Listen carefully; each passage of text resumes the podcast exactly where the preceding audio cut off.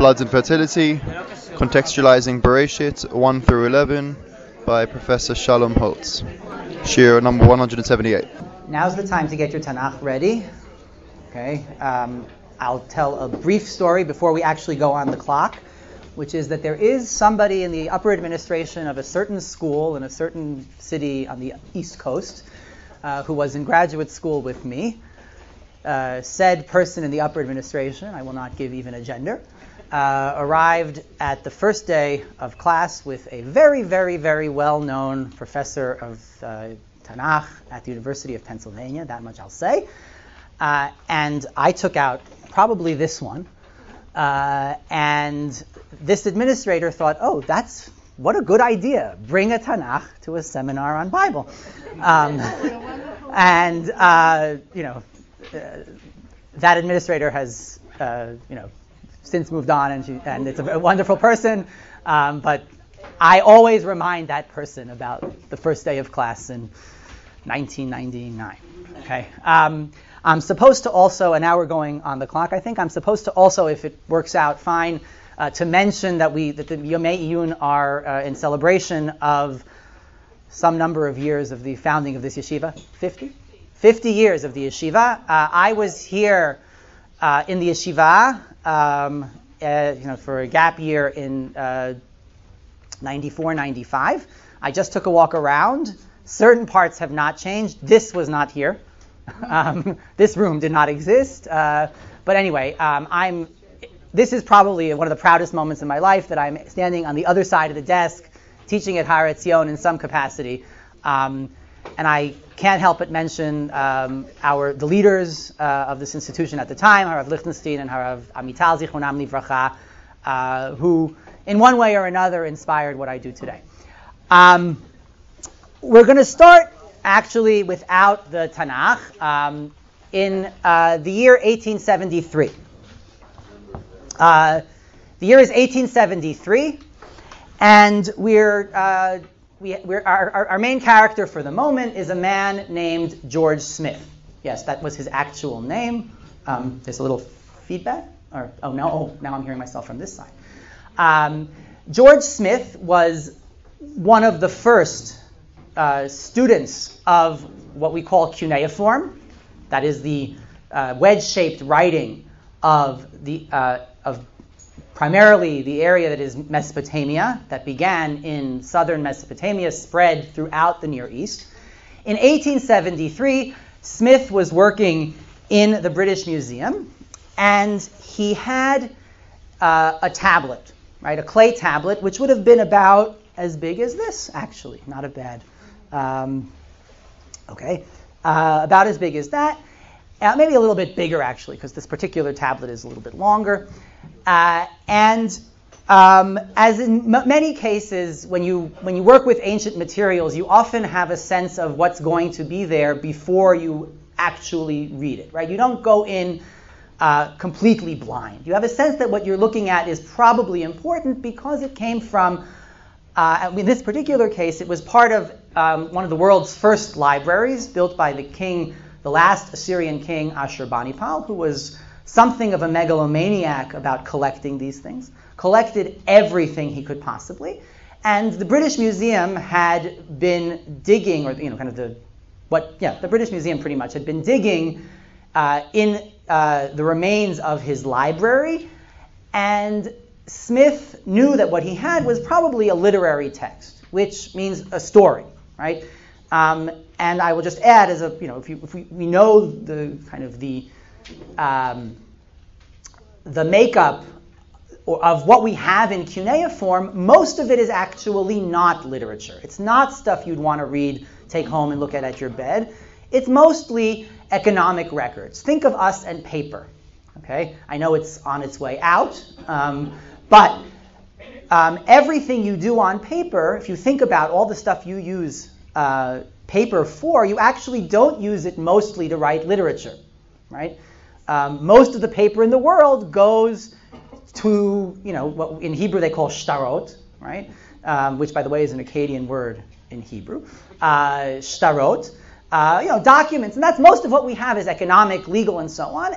but in the library, we actually have what we would call primarily literary texts, right? Literature, French belles lettres. Uh, anyway, Smith had to have it, the tablet had to be cleaned. It was dusty, and you don't just clean it, you actually had to use a professional curator who was out to lunch at the moment at the British Museum, so he had to wait. He gave it, and he got it back, and he, uh, and now I'm quoting to you pretty much from one of the earliest histories of the field that we call Assyriology, the field of the study of Assyria. It's uh, got the, you know, a title that only the British could give it uh, by a man named Wallace Budge. Okay? Budge writes in his Rise and Progress of Assyriology. Got the title, right? Okay, okay, right. It's a t- very British title. Yes, the Rise and Progress of Assyriology, which is early 20th century book, writing about 1873. Budge writes that Smith took the tablet and began to read the line that the conservator had brought to light. When he saw what his written, here I'm going to paraphrase a little bit, now I'm going to directly quote Smith got out of his seat and said, I am the first man to read that after more than 2,000 years of oblivion. Right? So he is encountering a text for the first time in over 2,000 years. And yes, he's aware that this is something important. He's now read it and he says, I'm the first person to read it in 2,000 years of oblivion. And according to Budge, in The Rise and Progress, he is reported to have begun to undress himself. And this is one of the famous moments in Assyriology. We like to talk about Smith undressing himself. Now, again, in the British uh, mode. Um, remember, right, he's a post-Victorian, maybe he's a little bit Edwardian, a little bit Victorian budges. So undressing yourself is not what we would think of as an American, certainly not. Uh, certainly not in modern media. Probably he took off his jacket, okay? Um, that's the going understanding of he began to undress himself.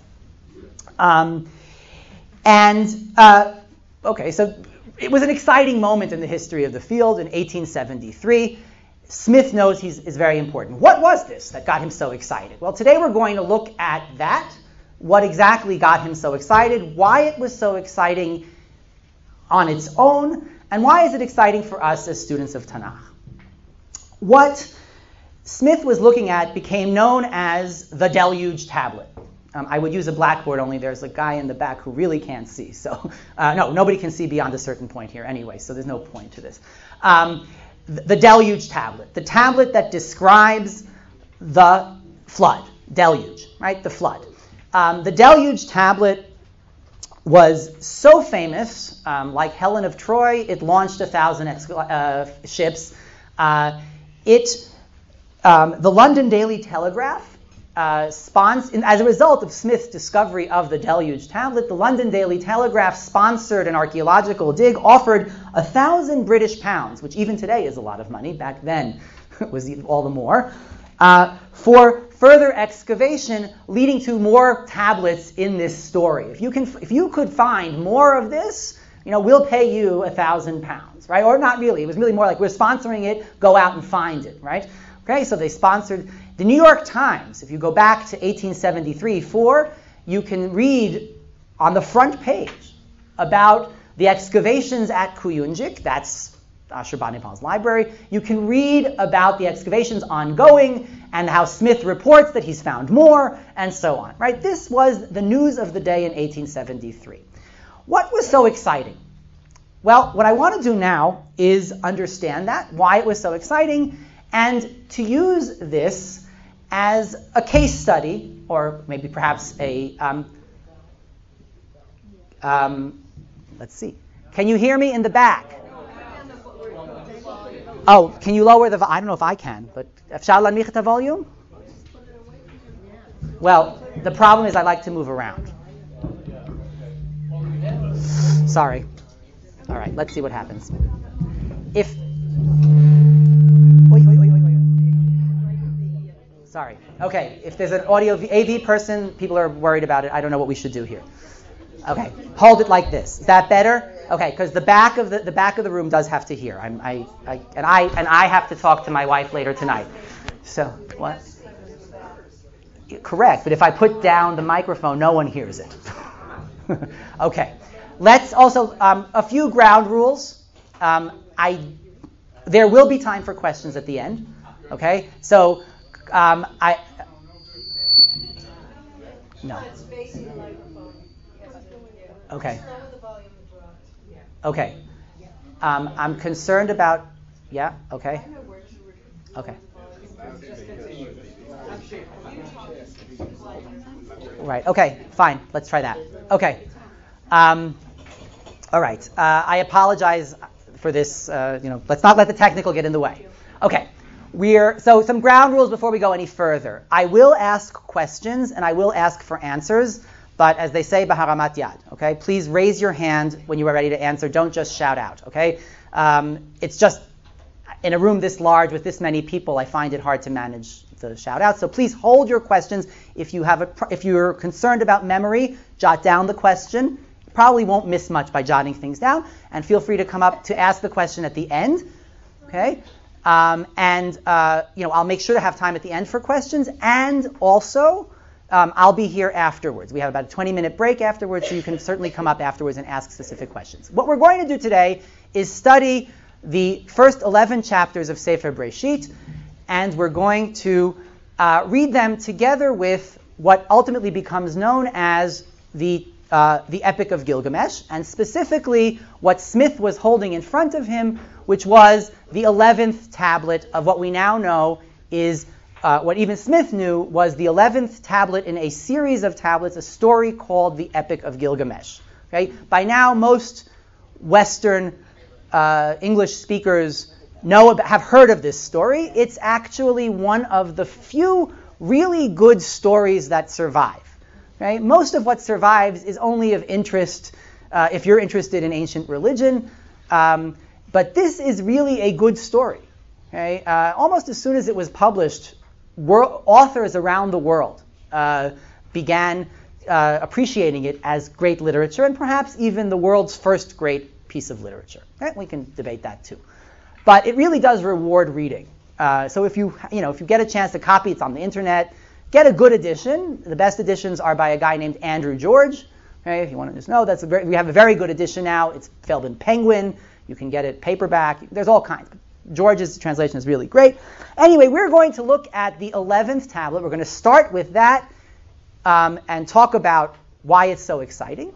Then we're going to learn a little bit about what we know about that 11th tablet now, and a little bit of the discoveries since 1873, and why those really are even more important for appreciating Prakim Aleph to Yud Aleph in Sefer Bereshit. So what I'd like to do now, if you look at your handout, you'll see that I, uh, item one, or Roman one, uh, on the first page, which continues on to the second page, letters A, B, C, D, E, and F, and maybe even G uh, no, F, right? A through F, okay? 1A to 1F. What I'm going to do, I'm going to try anyway, pedagogically, is I'm going to actually make you do a little work, okay? Okay? Um, what I want to do is uh, I'm going to divide the room, or break up the room into A, B, C, D, E, F, six, okay? So this group over here, from the, you know, Shalom, raise your hand. Okay, sitting on his side of the room there, okay, that from the aisle to the window, you do item A.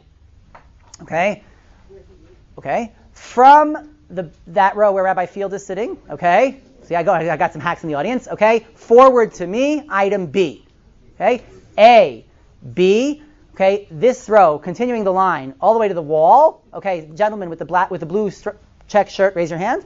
Going forward, C, okay? A, B, C in the, from the lady with the green jacket, raise your hand, to the back of the room. Oh, yeah, to the back of the room. Okay. You do D. Okay. The middle section back there from the lady with the black hat to the cameraman, or next to the cameraman, gentleman with the black shirt. Okay. Right. That's E. And everyone else in the back, F. Okay. All the way in the back, F. Not a letter grade, just a designation. Okay, A, B, C, D, E, F. Okay. Each section that I've done here, I've given you the English is a quotation from the Epic of Gilgamesh, from the 11th tablet, the Deluge tablet.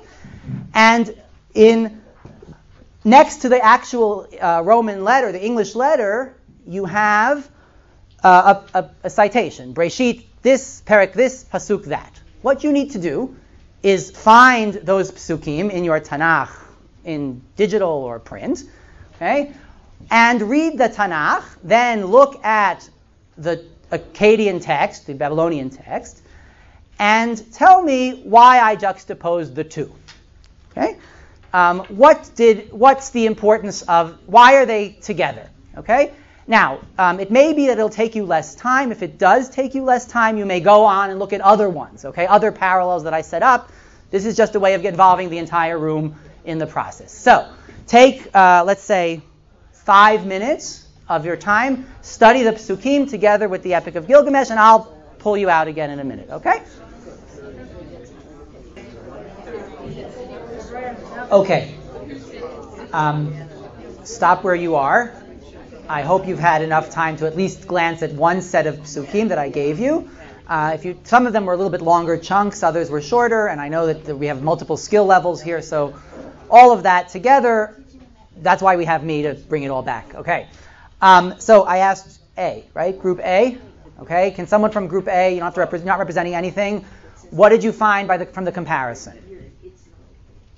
Yeah. Uh, there is no mention that the gods created the world, Okay. and there is no reason given for the Okay. So right now, okay. So the gentleman over here has said there's no reason given, and it doesn't say that the gods created the world. What? Let's focus our answer when I ask you to report back to me. Focus your answer on what there is that's similar rather than what's different for the moment. Okay? We will get to what's different, I promise. But let's first talk about what's similar and why Smith is so excited. Yeah. Um, it's a divine decision to bring the flood. Yes, there's a divine decision to bring the flood, right? It, you know, it's actually the great gods decided to bring the down the deluge, and the pasuk reads, uh, "Vayomer Hashem."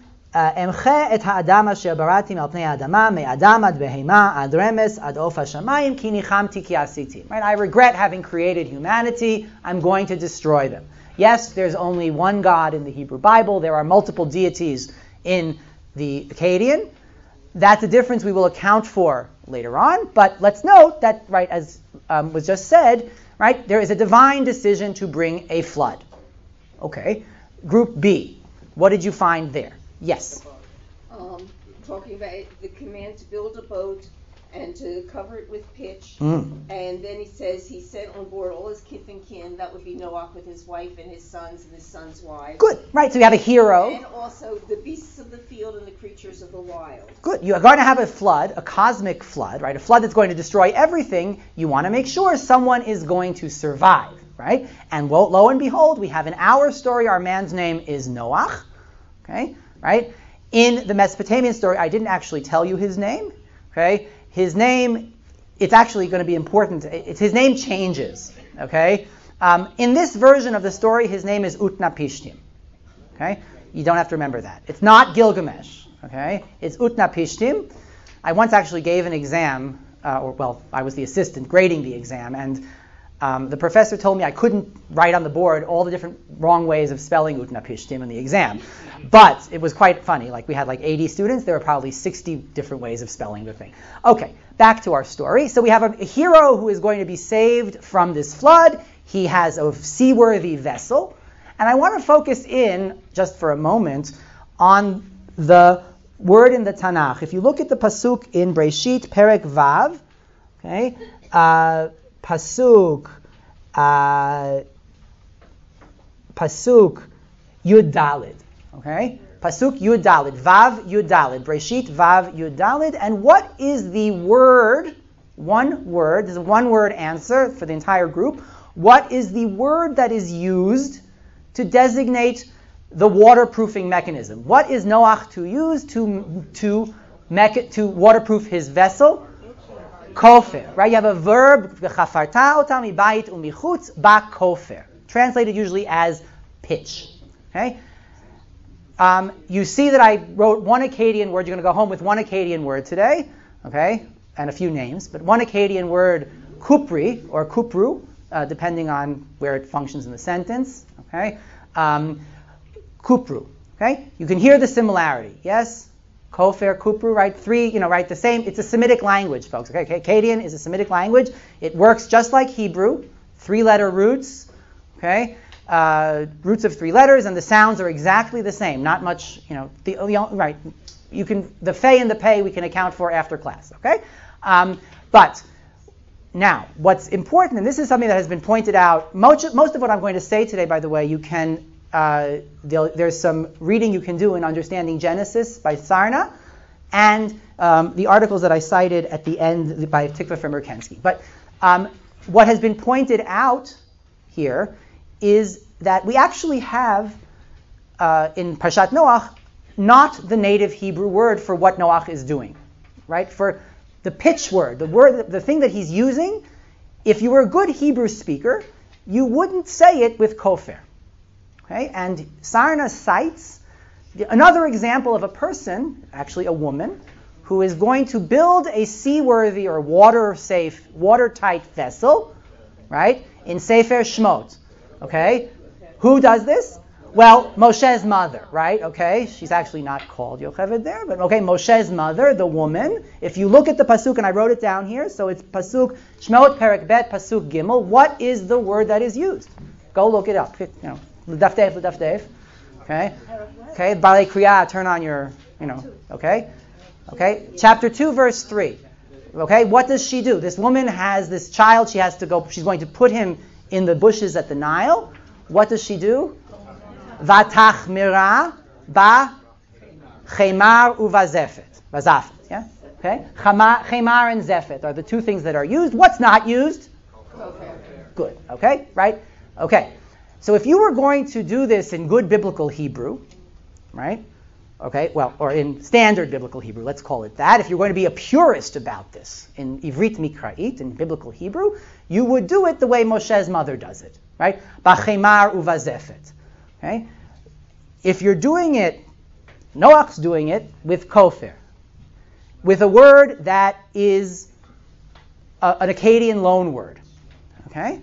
The word, so the word kofir, this is why this is important and why I'm dwelling on this. The word kofir in Parshat Noach is different from the word kofir anywhere else in the Tanakh.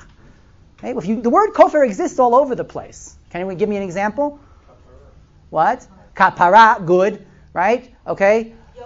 Yeah, that okay, same thing, right? Okay, the kofir also each kofir nafsho, right? You pay your whatever it is. Again, they're all related. Never, except for here, does it mean to caulk it with pitch.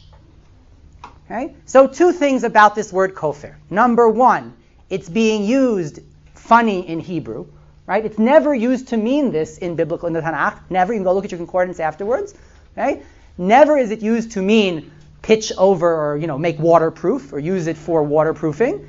And what's more, we know how you would do this in the Tanakh, right? How you would say this in biblical Hebrew would not be to use the word kofir, but rather what word? Zefet or chemar, right? Chemar, tachmiraba, chemar zafet, right? So what this indicates, in all likelihood, is we have here what we call a smoking gun. Okay, um, a smoking gun that suggests what does a smoking gun mean in the movies? right? That the guy shot it, yes, right? A smoking gun means that, right, you have hard evidence that something's going on, right? It looks very much like Parshat Noach, or the story of uh, the flood, um, incorporates an Akkadian word, that's pretty clear, into the story, probably because it borrowed the story from that civilization. Okay? It shared the story. You want to call it sharing, you want to call it borrowing, you want to call it it was under the influence. All of those are possibilities, and you can go to graduate seminars and exactly how this might have happened. Okay, um, the short story of this is that the epic of the, the, flood story. Let's not talk about the epic of Gilgamesh, but the flood story um, was an important cultural um, item, motif, you want to call it that, literary work, and the language Akkadian was the world's first lingua franca. It's not even right to call it lingua franca, right? But it was the world's first general language, okay? Um, and much like American, or let's call it English, I won't offend anyone, much like English is today, okay? And French was about 100 years ago, okay? And Latin was once in the Middle Ages. People who did not necessarily speak Akkadian at home learned to write in Akkadian because that was what you did. That's how you learned to write, in fact. Right? With the language and the writing specifically came literature, right? What are you going to write? How are you going to learn to write? You're going to learn to write by copying stories, by, by and things like that. We actually know that these some of these stories, not necessarily this one, but some of them were used as scribal training. Bottom line, much like Mickey Mouse, right? Today, you can go anywhere in the world and you can say Mickey Mouse, and almost everyone has a picture of him in his head, yes? Um, or Coca Cola, right? That kind of a thing is very much what uh, the Akkadian and Mesopotamian civilization in general, the status of Mesopotamian civilization enjoyed in the ancient world, in the world out of which the Tanakh grew, in this part of the world, you know, thousands of years ago. What years are you saying approximately? End of the story. Okay, let's hold questions for the end.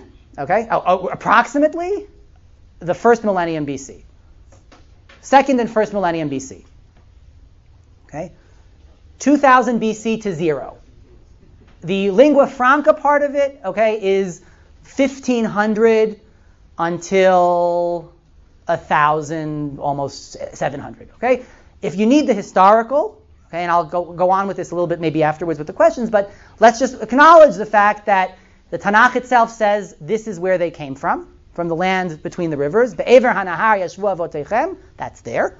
Okay, uh, Abraham migrates from Ur Kasdim, all likelihood there. Okay, at almost every point in the, they have that wonderful timeline that they distributed in our bags. Almost every point you have on that timeline, there is a direct connection between this part of the world where we are right now and the part of the world that's now Iraq. Okay, um, either because they were dominant in the region, that is, they, we were actually the, the, this land was part of that world, part of that um, political entity, or because of cultural diffusion. Okay, so no matter when you want to put the Tanakh, you know, the writing of the Tanakh, and I'm certainly not going to get into that today, uh, the story of, of Breshit, no matter when you want to put that, you have a point of contact with, um, with the story, uh, with, with Mesopotamian civilization. And it all boils down to, at least for me, right, and this for today, for us, that word kofir, right? There is that smoking gun, the vestige of that connection, or the proof that that connection even existed. Okay, let's go on to item C. We've got the gods deciding, or a divinely decreed flood, a hero who has to build, uh, a protagonist who has to build a seaworthy vessel, or a vessel that's going to be waterproof, okay, and bring survivors, you know, family and animals, etc. Item C. Okay, can I get a yeah? Description of this destruction. Okay, right. You have a description of the st- destruction, and what do you what did you see? What did you find? clay, clay covering. Yeah, everything is clay, right? Everything is back to zero, right? In Mesopotamia, they're going to see clay because that's what that's why they wrote on clay, yeah, right? Because it was there um, in you know a lot. Uh, Parashat Migdal Bavel, right? We're going to come back to that in a few minutes, but the Tehillah Hema Chemar Lechomer, right? There's there's that word again, right? Chemar, right? Notice, okay, right? The Chemar became the stuff that they used because that was where they were, okay? That was what was there, okay? Good. So you have this destruction that everything everything had turned to clay, flat like a roof of a house, complete and utter destruction. The gods decree it, deities decree it, and it's so it so it happens. Okay. Next, item D. That's the group back there. Yeah. Somebody. Uh, we did C. Now we're at D. Who's the group back there? Somebody. Don't be ashamed. Don't Bayesh. Over there. Okay. D. The, the ark came to rest on a mountain. Good. Uh, not just one in, in our story in the Tanakh. It's multiple mountains actually. Hare Ararat. Okay. The mountains of Ararat, which we usually translate as Urartu, which is our modern day Armenia. Okay. Eastern Turkey. Um, you don't want to go there today. Okay. Um, okay. And there are even people. One of my professors used to call them archaeologists, A-R-K-eologists, who go looking for it. Of course, you're not going to find it, even if it, even if it.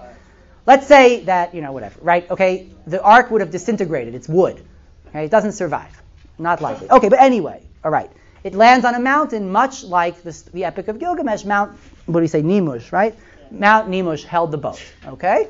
So again, number one, divinely decreed flood. Number two, protagonist saved with all the others in a seaworthy vessel. Number three, the flood actually happens. D, the, flo- the ark rests on a mountain.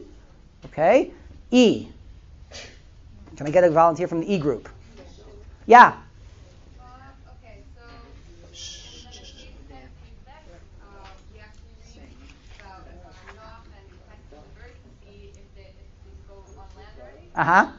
Um, and here in one of the scriptures, they're basically saying the same story, except that they're Noah. Right? You have a bird test. A bird test, right? Now, it's not perfectly parallel, okay? It isn't exactly the same story, right? You've got this Orev that's going back and forth the entire time, while you, the Yonah is uh, one Yonah, then another Yonah, and then a third Yonah, okay? All the while, the Orev is going back and forth. The implications of that are for another time, but clearly you've got this test of the birds. One of my favorite examples, right? You have this, right, very specifically, okay? Um, so, you, again, flood, survivor. Flood actually happens, right? Um, resting on a mountain and a bird test. And then the F group in the back, what do you have at the back? What do we, what do we find there? You have to speak up a little bit. Yeah.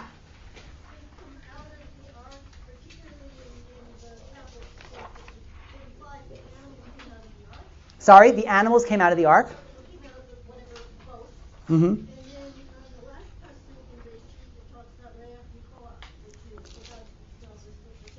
Right. So you have a sacrifice at the end, an offering, a korban at the end, okay, and um, by the pr- the protagonist, the, the the speaker here, who's Atra, who's um, Utnapishtim, tells Gilgamesh, "I made a korban, I made a sacrifice, and the gods smell the savor, the reach nichoach, and they come, okay, uh, and they come to this uh, to this thing, and the same thing, you know."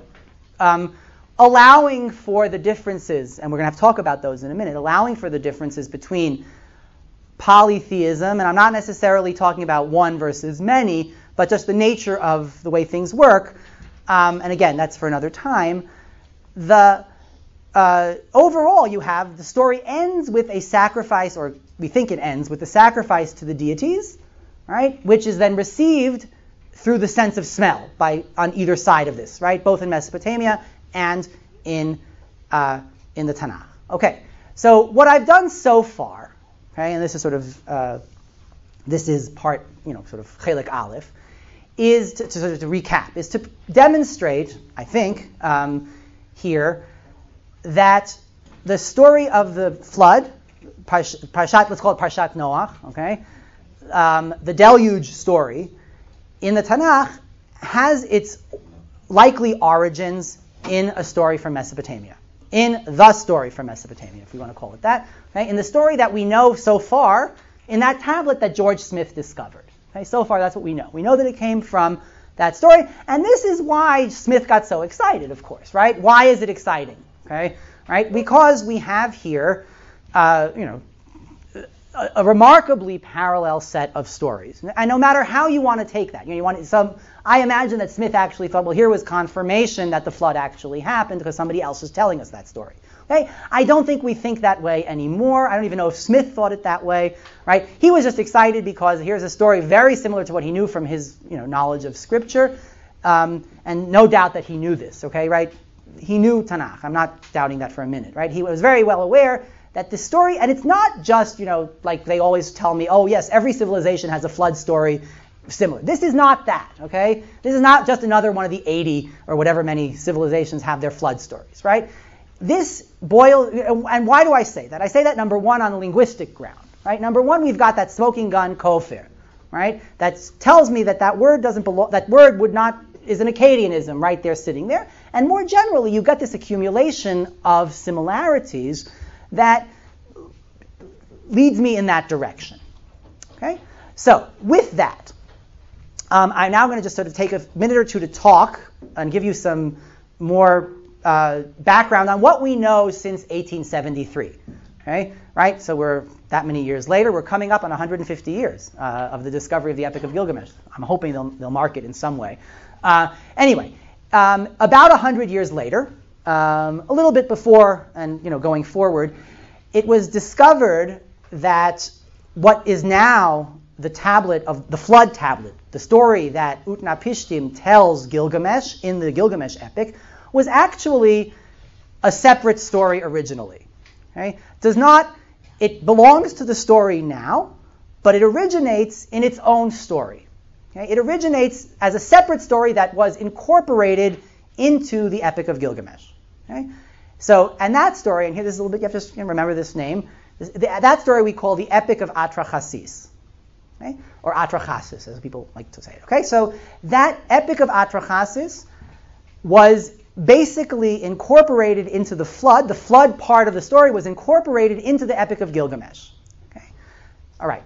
So the original, so what we what we thought of as you know the Gilgamesh epic and Parshat Noach, and there are you know hundreds of you know even before, right? They were writing about how important this tablet was. We now know that that, that tablet actually belongs to part of a longer epic, okay, that was kind of appropriated into the uh, the, uh, the Epic of Gilgamesh. Okay, and if you want dates, um, somebody wanted dates here. I think she walked out, but dates. Okay, the Epic of Gilgamesh is composed in about let's let's say about 1000 BC, a little bit yeah, and then it's and the copy that we have copies we have now are about from 700 600 BC. Okay, um, the Atrahasis epic, based on language and everything else and handwriting and all of that stuff, is about a thousand years earlier. Okay, about. Okay, don't you know if, you, if it turns out to be 999, don't come to a note. Okay, um, it's closer to the type, this helps anybody, it's in the same dialect of the language of Akkadian as the Hammurabi's code. Okay? Hammurabi is about 1776 BC. Okay? So that's about how old the Epic of Atrahasis is, as opposed to Gilgamesh, which is that much later. Okay? Um, okay. Why is that important? Because we actually, once we discover this Epic of Atrahasis and the flood story as part of it, the Epic of Atrahasis, and you pointed out before, right, that the Gilgamesh epic actually starts with the flood. That's where it starts. That somehow Utnapishtim finds out there's going to be a flood, and the story goes from there. And that's great. But there's no beginning and no, no real beginning and no real end to it. And in fact, Sefer Bereshit, the flood is actually in the middle of a broader cycle of creation, destruction, and you can follow the language. If you go back to study the language of Sefer Bereshit of the flood, you will watch how creation is undone for another time. Okay, you can watch the, the everything that God does in Perek Aleph and Perek Bet of Sefer Bereshit is undone in Perek Vav Zayin and Chet of Sefer Bereshit, and then recreated afterwards. Right? There's a new a new order. Whoops, a new order afterwards. The same is true for the Epic of Atrahasis, which begins when the gods were men. Right? When the gods worked like men. That's how it starts. Okay? Uh, it starts with the creation of humanity. Or the, and it, it doesn't actually start with that, but it starts with the world at zero, pretty much. All there was were these deities, and they have a problem. Okay? The problem is life is hard, right? They work like men. That's what the, how it starts out. That's where the, the, first two lines, right? When the when the gods like men worked hard. Okay? Okay? And you already know what the problem what the solution is going to be. You don't want to work like men, you want to have men do the work. Yes? Okay? And so this begins with the creation of the world and the creation specifically of humanity. And um, and then you get to, and then somehow the flood, there's a, there's a flood that's brought, and then you have to start over again. So this, and this is the insight of uh, the late Professor Tikva Frymer-Kensky, is that we now have a real parallel, not just these, you know, kind of one-off things about, you know, oh look, there's a cute story that works out and happens to be Akkadian, that's great, we could have done a lot with that. We now have an, a real, what we would call a contextual parallel. Okay? A contextual parallel where the flood is part of the same kind of narrative as Sefer Breshit, with a creation, destruction, and recreation. Right? We can set that in. And what Frymer-Kensky then did was she asked a very simple question. Let's compare the pre-flood problem in both stories and the post-flood solution in both stories. Right? How and we maybe there's something there. And that I submit, and she submits and I follow her, is the, the, the, the key here right? So the similarities are all important, but what ends up being really important is that by showing the similarities, by situating the story in the Tanakh against its ancient background, we actually can come at what is different also, and perhaps even get to what is the message that the Tanakh is trying to send with this. Okay? Some formulations of it talk about finding what is uniquely Israelite about the Hebrew Bible. That was about approximating the formulation of the late E.A. Speiser. Well, not so late, it's gone for a while now. But the key here is that you can understand, you finally understand the world out of which the Tanakh came. If you want to formulate it sort of, you know, homiletically, if you will, you are privileged to understand this story as Bnei Israel would have understood it back then. Okay? What if we say Dibra Torah ki Lashon Bnei Adam? We finally have an insight into Lashon Bnei Adam. Right? What is Lashon Bnei Adam? Okay? All right. So let's now look at the pre-flood problems. Let's look at uh, Sefer Breshit, uh, Perek Vav, Psukim Hey Gimel, refamiliarize yourself, as one of my colleagues say. Right? Uh, remind your, remi- you know, uh, uh, what is it now? Bring, uh, how is it now? Um, remember this or create the memory anew, right? If this is for somebody who hasn't done the reading, create the memory now, yes? Um, okay, but uh, look at Breshit Perek Vav Psukim Hey to Yud Gimel. Overall, what is the problem? What? Ra. There's something bad. What else? Can you get me more specific than that? In all the psukim there. It's a little repetitive, but you know, hang on. Okay, you have to go from Parshat Breshit to Parshat Noach. That's also that may be a problem if you have a Chumash or something. Yeah. God regrets. Why? No, in Breshit, why? Why in Breshit are, does God regret? What? He shchit kol basar et arko al haaretz. Very good. What's yeah? Where do you see that?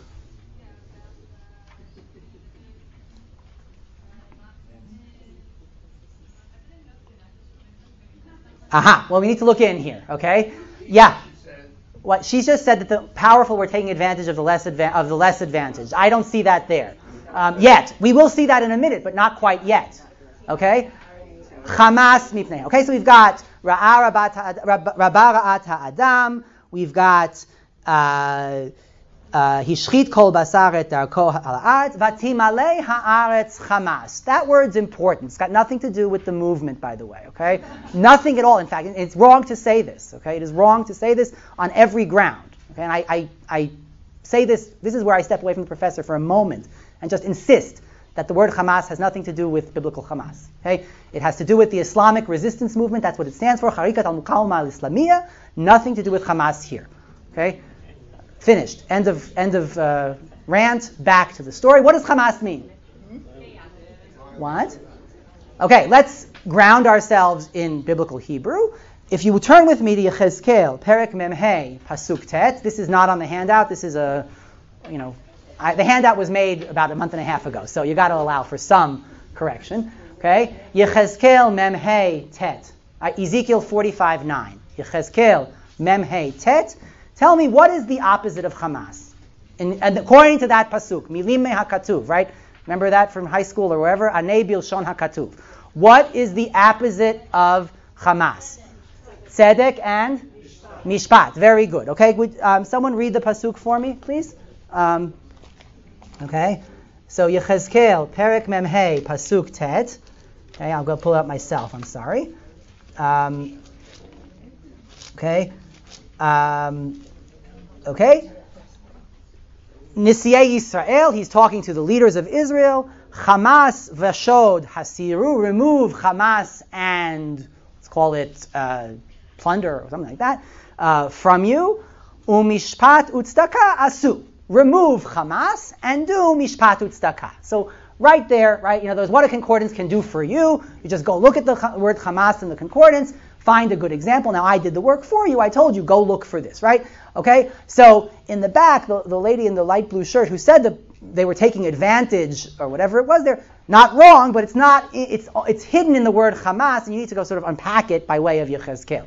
So, and then Rashi is not so far off when he says Gezel. Yeah. Rashi on, says Hamas who Gezel. Yeah. Um, that's correct. I think that that's, you know, it's about, so, but let's call it lawlessness. I believe the JPS, if anyone has the JPS translation, they say lawlessness there, perhaps. Or corruption. Uh, okay. All right. So the pre flood problem in Bereshit is Hamas. lawlessness, hishchit kol basar. We'll throw it all, we'll lump it all together for our purposes today, uh, and we have, you know, because we have to get moving ahead. Okay, what according to uh, Breshit, according to the Epic of Atrachasis, remember, right? We now have the full story. Why do the gods decide to bring the flood? Yeah, too much noise, right? Okay, too much noise. The noise here. Why is there noise? Too many people. Exactly. Noise is not just the re- it's, it's not it's more than just the result of having a lot of people in a space, right? That is true, but in the in the ancient world and specifically in the in Mesopotamia, noise was what how you knew that a place was alive, right? It was how it was what signified success. It's what signified human endeavor was noise. Okay? You find it in the Tanakh also, I'm not going to get into it here, but the idea that there is noise bothering the deities is, is the success of humanity. Okay? And in fact, if you want to go on with this, the Atrahasis epic, actually, the flood is the third in a series of solutions to this problem of the noise. Okay? It's kind of like the, you know, the, the Prometheus story, or if you remember the Sorcerer's Apprentice from uh, Fantasia. How many? Can I still use that as a reference? Okay, good. Okay, right? What happens? Mickey Mouse, we're back to him, right? He's told, don't touch the broom, right? Don't use the broom. And what does he do? He uses the broom. And what happens? The broom makes more brooms and more brooms and more brooms. And suddenly he's got a flood, and the magician has to come back and fix the problem, right? Same thing here, right? Um, okay, I highly recommend it if you haven't seen it for the under I don't know, let's say it, I don't know, right? Younger than me, right? Okay, um, or older. Uh, any, I, when I teach this at YU, I actually show it. When I teach Atrachasis, I show the movie. Okay, but, um, and you'll never forget it now, right? Okay, uh, so um, they create this thing, man, to do the work, right? Their broom, yeah. And now there's too successful. There's too much noise. We can't sleep, right? Enlil can't sleep, right? Too much noise. The land was bellowing, right? So the problem is the noise of mankind. Okay? Now let's look at the solution. If your problem is tzedek umishpat, is Hamas, what's your solution going to be based on Yechezkel? Tzedek umishpat. And in fact, if you go back, right, what happens? They actually say shofech dam ha'adam afterwards, right? God smells the the reach nichoach, and everything's wonderful. And then he makes a brit with humanity. More on that shortly. Okay? And he gives a set of what Chazal say are mitzvot b'nei Noach. Count seven somehow. Even if you don't want to count seven, you still have very clearly shofech dam ha'adam ba'adam damo yishafech. If you, whoever kills a human, will himself be killed. Meaning we're going to now institute law as the solution to the problem. You don't want to have this problem again, right? You don't want to have to do this again. So yes, God makes a promise, but you also put things into place to never have to really, uh, you know, go down to the brass tacks of you know holding it back, but rather you put what do they call this positive. Uh, um, not reinforcement. No, it's positive discipline, right? That's a kind of, you know, you put in rules so that you never have to get to the point of punishment, right? I don't know. I have kids in that, that stage of life where, you know, you know, no, we don't put them in the corner. We actually make an environment in which they are, you know, which they don't come to the point where having to, of having to uh, act out, misbehave, etc. I'm no psychologist. There are some in this room, I'm sure, who can better explain this. But the point is that you want to stop the, the flood, the pre-flood problem. You have, right, Rifu'ah matimala maka. Right? The rifu'ah is, the, the, the, the solution is mishpat, just like the problem was lack of mishpat. So now let's go to Mesopotamia. If the problem is humanity's success, right, look at the solution. What is, what is the solution? It's a little bit hard. You have to kind of read a little bit allegorically here. Mm-hmm. Limit humanity how? Population control, right? ZPG, right? Okay, now I'm really dating myself. Um, I don't remember it from the life, but ZPG, zero population growth, okay? Or at least limited population growth. How? Let there be a third category among the peoples. Let, there are the women who bear and the women who do not bear. Okay? Childlessness. Okay? Number one. That there be also among the people the pashitu demon. Let her snatch the baby from the lap of, he, of her who bore it. Okay? Infant mortality. Okay? And establish high priestesses and priestesses, let them be taboo and cut down childbirth. So three, a trifold solution to the problem of the noise, right? You have to have humans, mana aseh, we're not going to do the work ourselves, say the deities. We have to have humans, but we don't have to have them populating the world, right? Okay? Right? We're going to have no, no child sacrifice here. It's not that. It's not there. It's on the borderline. There's no, there's hardly any evidence for this period of child sacrifice. I heard it being whispered. It's not child sacrifice. It's women who never procreate because of health, women who do but have their children die in chi- die in infancy, or women who cannot have children because they are uh, sacrosanct. Right? Whatever that, whatever that meant exactly in this period, who knows? Okay. So now I want to ask you the question. The final question is: Let's go back and look at what does, let's go look at what happens when he comes out of the teva. Okay? Right? And here is where we begin to think about perhaps the Tanakh is not only appropriating the story, but actually responding to it directly. Okay? Why do I say that?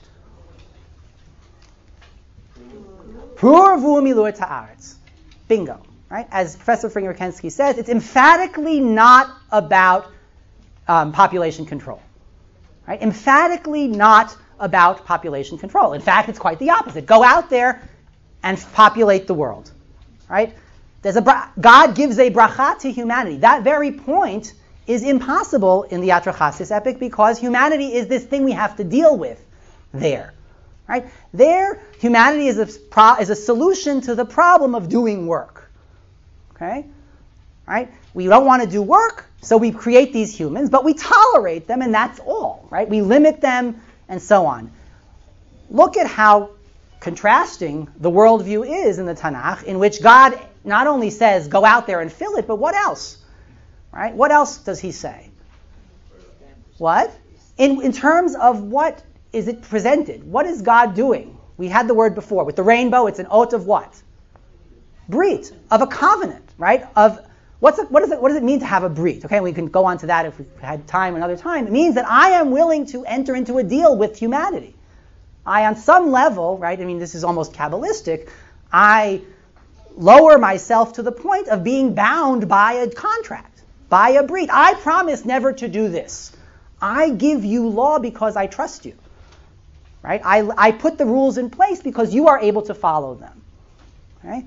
So, to wrap up then, right, what we've done today is, uh, before we take questions, what we've done today is we've compared the, the story of uh, Parshat Noach, the flood, with what looks like its Mesopotamian antecedent in uh, the Epic of Gilgamesh and followed that by the Epic of Atrahasis. We've appreciated how the cycle from creation, destruction, and recreation allow, comparing the two allows us to appreciate perhaps what the Tanakh is doing with this uh, heritage that it has. So yes, it is borrowed.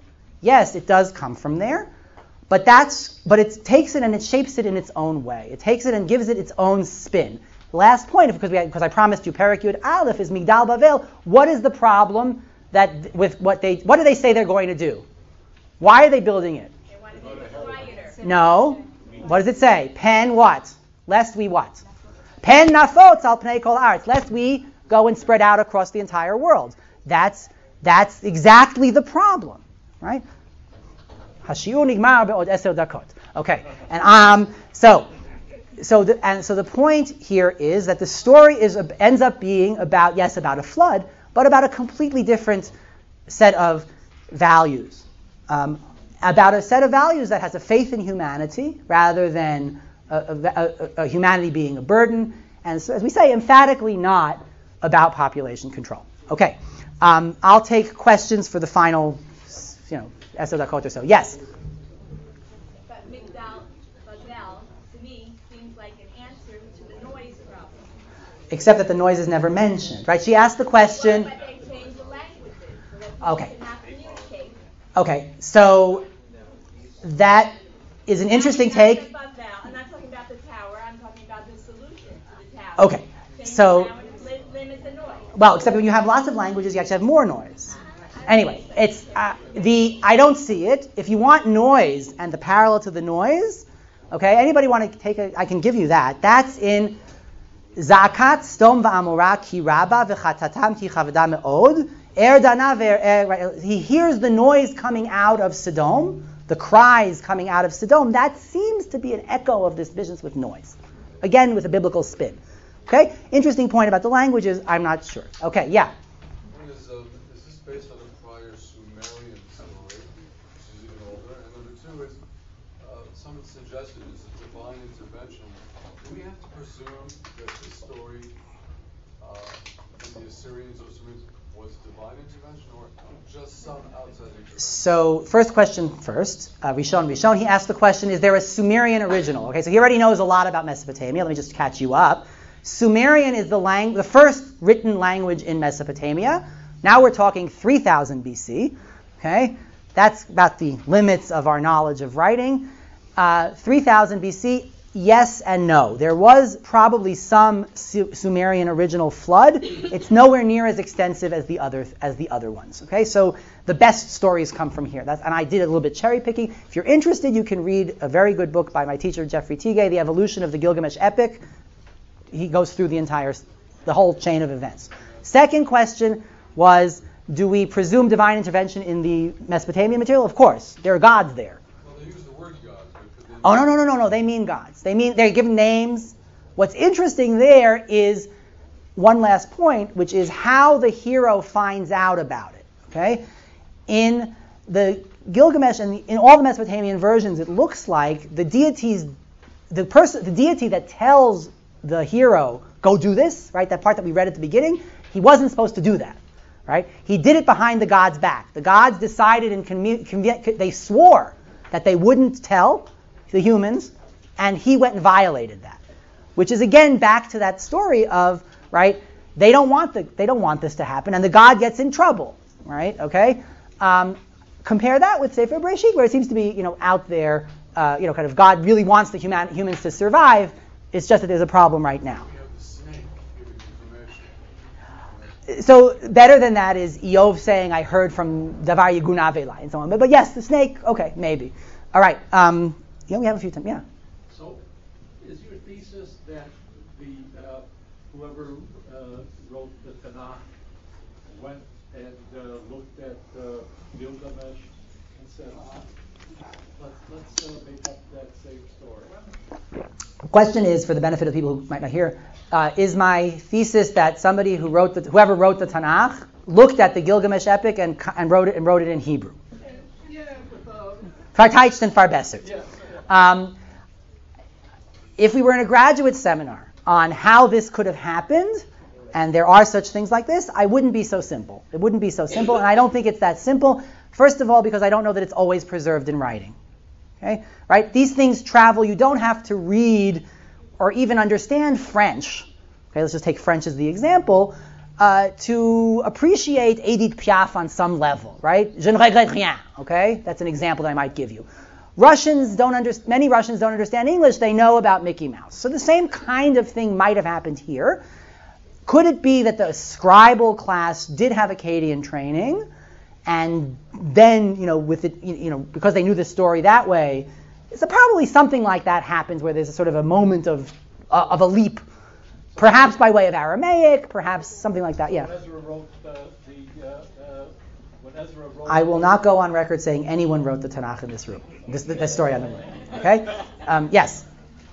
Perhaps the parallel might be that this was a known historical event, flood. Right. And it's like Thomas Friedman writing a history of Israel for the past 70 years, his version, and then a rabbi was from writing his version of what happened in the past 70 years and saying the same event occurred, but they didn't understand it properly. So that's entirely possible.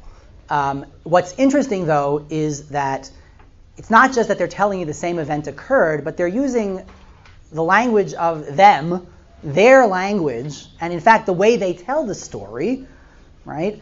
Uh, they use that to tell their own story, okay? So now, just because it's a good story doesn't mean it's not true, okay? Right? That's a key point here. Just because it's got literary value doesn't diminish some. I'm not here to say yes or no on the flood. Okay, please don't go home and say either he said it happened or he said it didn't happen. Okay, that wasn't the point here. And if you want to do that, we can talk about that in another at another time. But what is clear to me is it's not. There is a polemic here about this flood story, um, but it's more than just they told it wrong, right? Because I'm I kind of know about their telling of it, right? It's more than just Thomas Friedman telling me about Medinat Yisrael because it happened. It's kind of like Thomas Friedman. If Thomas Friedman were to read a Hebrew story and to kind of rewrite it uh, in some way, or if the Rav were to read the, the, the Thomas Friedman and you know insert things along the way or something like that, right? So it's you're you're getting we're getting closer to a good formulation, but we're not quite. I'm not going to sign on 100%. Okay, uh, that brings us to the end of the time we have. I'll be here.